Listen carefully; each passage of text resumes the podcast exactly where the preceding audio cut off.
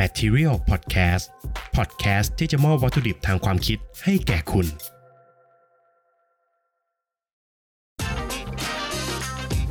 Welcome to f i l m e n t Podcast สวัสดีครับ ยินดีต้อนรับเข้าสู่รายการ f i l m e n t Podcast นะครับ และภาพยนตร์ที่เราจะนำมารีวิวกันในวันนี้ก็คือ The Platform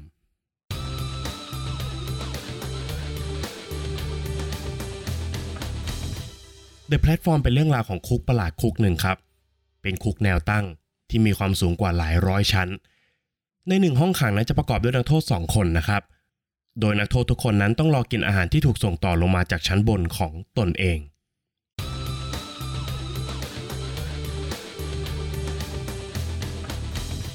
ภาพยนตร์เรื่อง The Platform นั้นเป็นส่วนผสมระหว่างภาพยนตร์แนวเอาตัวรอดในที่ปิดนะครับ กับภาพยนตร์เชิงสัญลักษณ์ที่สะท้อนปัญหาสังคมนะครับ โดยในครึ่งเรื่องแรกเนี่ย The Platform วางท่าทีเป็นภาพยนตร์แนวเอาตัวรอดเป็นหลักครับ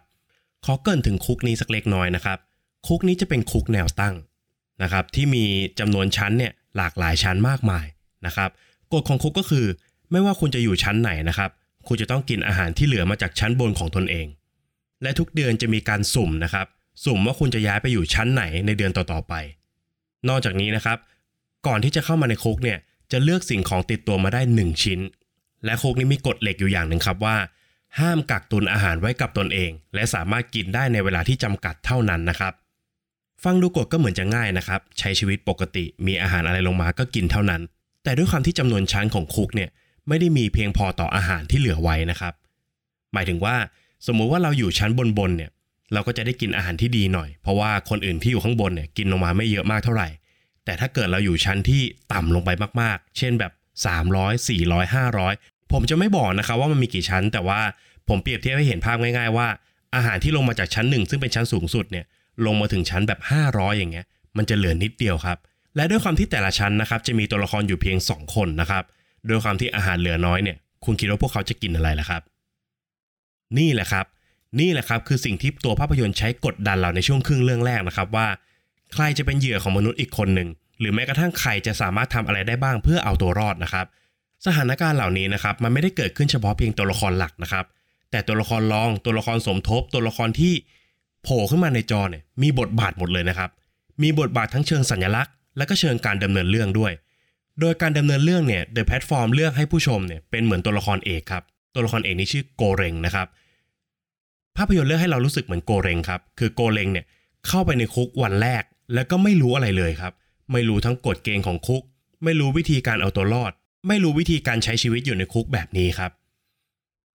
เมื่อสถานการณ์เดินหน้าไปเรื่อยๆ เนี่ย ผู้ชมจะได้เรียนรู้ไปพร้อม ๆ กับตัวละคร แล้วก็ลุ้นให้เขาเนี่ยเอาตัวรอดไปให้ได้กับสถานการณ์ที่ตึงเครียดแบบนี้ครับไอความตึงเครียดเนี่ยผมบอกให้เลยนะครับว่า หลายๆฉากนี่ผมลุ้นจนตัวเกรงนะครับลุ้นจนแบบผมต้องกำหมัดแน่นเลยนะครับ เพื่อให้เขาเนี่ยผ่านสถานการณ์นั้นไปได้ นอกจากนี้ยังมีเรื่องความโหดอีกนะครับ ความโหดนี่มันไม่ได้หมายถึงการแบบลบลาฆ่าฟันกันของมนุษย์อย่างเดียวนะครับ แต่เป็นความโหดของความสกปรกสกปรกภายในจิตใจของมนุษย์ครับซากอาหารที่เราต้องเห็นคนกินซากอาหารนะครับซากกระดูกไก่ กระดูกหมูนะครับ เค้กที่ถูกเหยียบจนเละ อะไรที่มันไม่สุนทรีในการกินเนี่ย เราจะได้เห็นทั้งหมดจากภาพยนตร์เรื่องนี้ครับ โดยรวมจึงเป็นครึ่งแรกที่ผมชอบมากๆนะครับ กับการที่โดยส่วนตัวแล้วเนี่ยผมเป็นคนชอบภาพยนตร์ที่ตีแผ่ด้านมืดของมนุษย์อยู่แล้ว เมื่อ The Platform เลือกเล่าวิธีนี้เนี่ยจึงเป็นภาพยนตร์ที่ผมรู้สึกว่า มันเอาผมอยู่ตั้งแต่ครึ่งเรื่องแรกเลยครับ แต่ครับ แต่พอเข้าครึ่งเรื่องหลังเนี่ย ตัวภาพยนตร์นั้นได้เปลี่ยนตัวเองเป็นภาพยนตร์เชิงสัญลักษณ์ซะเป็นส่วนใหญ่นะครับ ดีกีความตื่นเต้นและการเอาตัวรอดของตัวละครเนี่ยมีน้อยลงครับ แต่สิ่งที่เพิ่มขึ้นมาคือการตีความครับ สัญลักษณ์มากมายที่เพิ่มขึ้นในภาพยนตร์ทำให้เราต้องตีความเยอะขึ้นนะครับ ฉะนั้นความตื่นเต้นในการลุ้นให้พระเอกเอาตัวรอดเนี่ยจะมีน้อยลง แต่เราจะใช้สมองในการคิดวิเคราะห์เยอะขึ้นครับ ซึ่งตรงนี้ผมมองมันเป็นเหมือนดาบสองคมนะครับ คนที่ชอบเนี่ยก็จะชอบไปเลยนะครับ เพราะว่าได้ใช้ความคิดได้ใช้ตรรกกะเชิงวิเคราะห์ ได้ตีความได้เห็นชนชั้นได้เห็นอะไรต่างๆ มากมายนะครับ คนที่ชอบก็จะชอบไปเลย แต่ก็จะมีบางคนที่ไม่ชอบครับ คนที่ไม่ชอบนี่น่าจะเป็นคนที่คาดหวังจะมาดูภาพยนตร์ที่มันง่ายนะครับ คาดหวังจะมาดูภาพยนตร์ที่เห็นความโหด เห็นความเอาตัวรอดของมนุษย์ แต่เมื่อเป็นเชิงสัญลักษณ์และมีตอนจบที่ปลายเปิดเนี่ยโดยเฉพาะตอนจบนะครับ คนที่ไม่ได้คาดหวังจะมาดูภาพยนตร์แนวอาร์ตหรือต้องตีความมากหน่อยเนี่ยจะไม่ชอบตอนจบแบบนี้แน่นอนครับ นอกจากนี้เนี่ยประเด็นในเรื่องยังสามารถตีความไปได้หลายทางนะครับ อาทิเช่น ศาสนานะครับ การเมืองการปกครอง ระบอบทุนนิยม และอื่นๆ อีกมากมายนะครับ ไม่ว่าจะเป็นด้านมืดในใจมนุษย์ หรือแม้กระทั่งสิ่งของที่คนพกเข้ามาก่อนที่จะเข้าคุกเนี่ยก็สามารถตีความได้แทบทุกชิ้นเลยนะครับ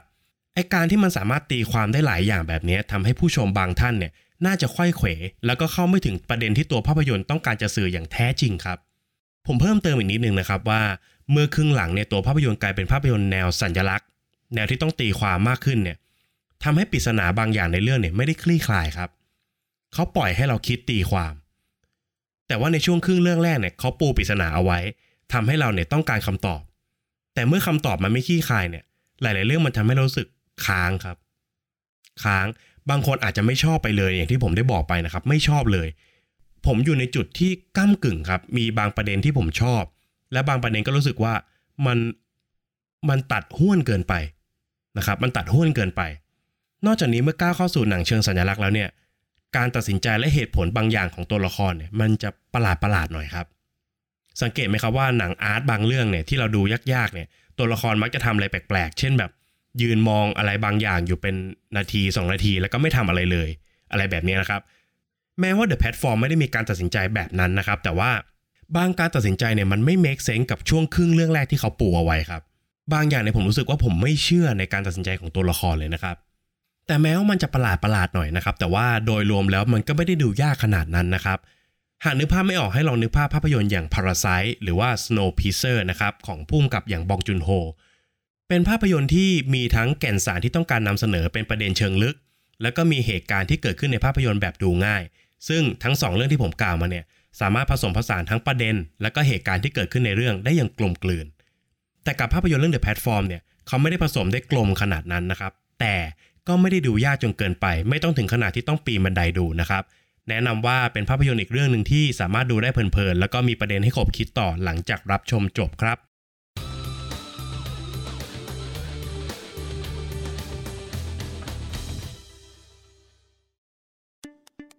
ก่อนจะเข้าสู่ช่วงประเด็นตกผลึกกันนะครับ ผมมีรายการพอดแคสต์มาแนะนำครับ เป็นรายการที่อยู่ในช่อง Material Podcast ซึ่งก็คือรายการ Gen Y Podcast ครับ รายการแนวทอล์กที่จะชวนผู้ฟังทุกท่านมาตั้งคำถามถึงประเด็นต่างๆ ในสังคมดำเนินรายการโดยผม และพิธีกรร่วมอีกหนึ่งคนครับ อยากแนะนำให้ผู้ฟังทุกท่านลองกดฟังดูสักตอนในคำถามที่ชอบ ท่านอาจจะเจอคำตอบที่ใช่สำหรับตัวเองก็ได้นะครับ และตอนนี้กลับสู่ประเด็นตกผลึกของฟิเมนต์กันได้เลยครับ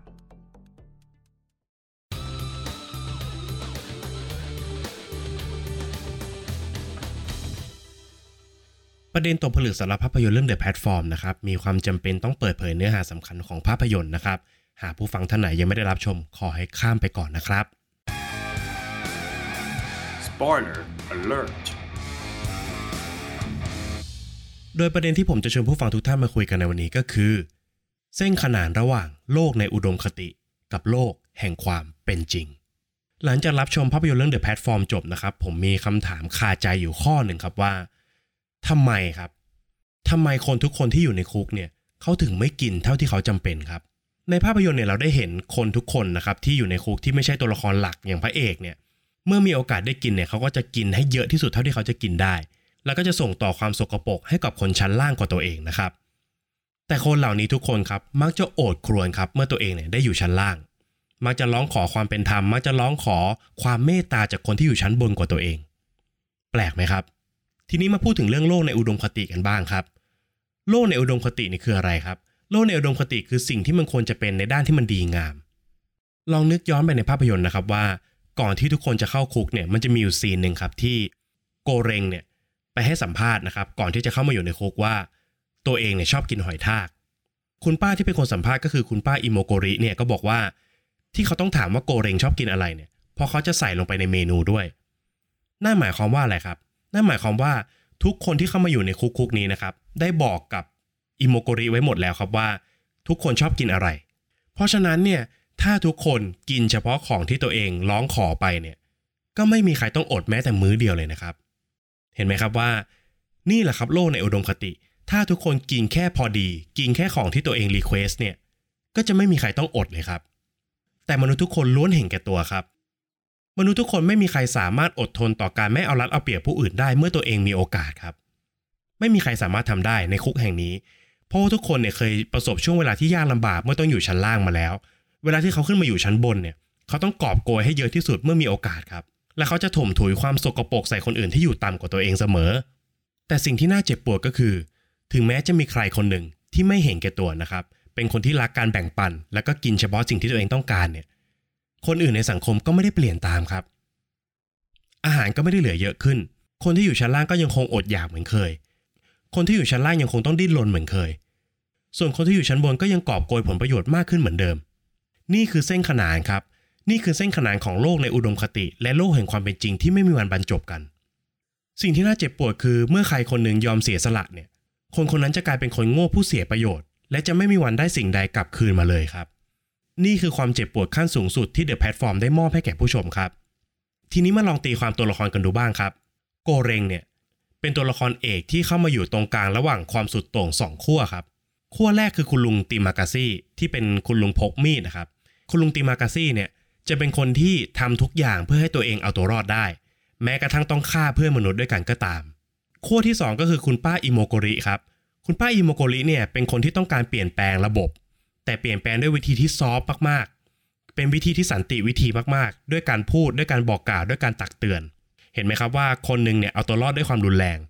ส่วนอีกคนหนึ่งเนี่ยเอาตัวรอดด้วยวิธีแบบสันติวิธี โกเรงเนี่ยอยู่ตรงกลางครับ และเขาก็ต้องการความเปลี่ยนแปลงเช่นเดียวกัน โกเรงจึงเลือกทั้ง 2 วิธีครับมาผสมกันในการเปลี่ยนแปลงระบบครับโกเรงนั้นต้องการเอาอาหารให้ลงไปถึงชั้นล่างสุดเหมือนกับที่คุณป้าอิโมโกริต้องการ แต่โกเรงก็เลือกพึ่งความรุนแรงเหมือนกับที่ลุงติมากาซี่ได้ทำเหมือนกันนะครับ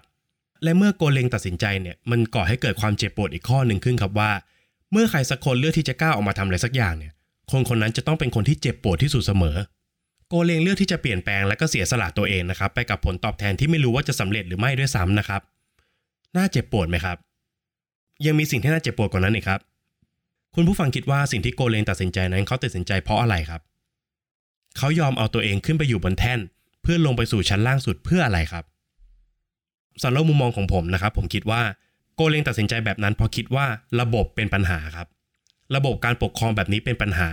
เขาจึงต้องการส่งสารบางอย่าง เช่น ตอนแรกเนี่ยเป็นพานาคอต้าหนึ่งจาน เพื่อให้พานาคอต้าจานนั้นกลับขึ้นไปสู่ชั้นบนสุดได้ แบบที่ไม่บุบสลาย หลังจากนั้นจึงต้องเปลี่ยนมาเป็นเด็กคนหนึ่งที่ส่งสารกลับขึ้นไปอะไรก็ตามแต่นะครับ ตรงนี้เราจะไม่ตีความกัน แต่โกเลงมองว่า ระบบเป็นปัญหา โกเลงต้องการเปลี่ยนแปลงระบบครับ แต่โกเลงเขามองข้ามความจริงอันน่าเจ็บปวดไปข้อหนึ่งครับว่า มนุษย์นั้นเห็นแก่ตัวครับ มนุษย์ทุกคนนั้นต่อให้อยู่ในระบบที่สมดุลและเป็นธรรมขนาดไหนก็ตามนะครับ ต่อให้มีอาหารพอสำหรับทุกคน ต่อให้ไม่มีการแบ่งชั้นแบบคุกดังกล่าวนะครับ มนุษย์ทุกคนก็ยังคงเอารัดเอาเปรียบผู้อื่นทุกครั้งที่ตัวเองมีโอกาสอยู่ดีครับ เพราะฉะนั้นภาพยนตร์จึงเลือกจบแบบปลายเปิดครับ โดยเลือกที่จะไม่บอกครับว่าสิ่งที่โกเลงตัดสินใจนั้นถูกหรือผิด และผลลัพธ์ของการตัดสินใจนั้น ตรงตามที่โกเรงต้องการหรือไม่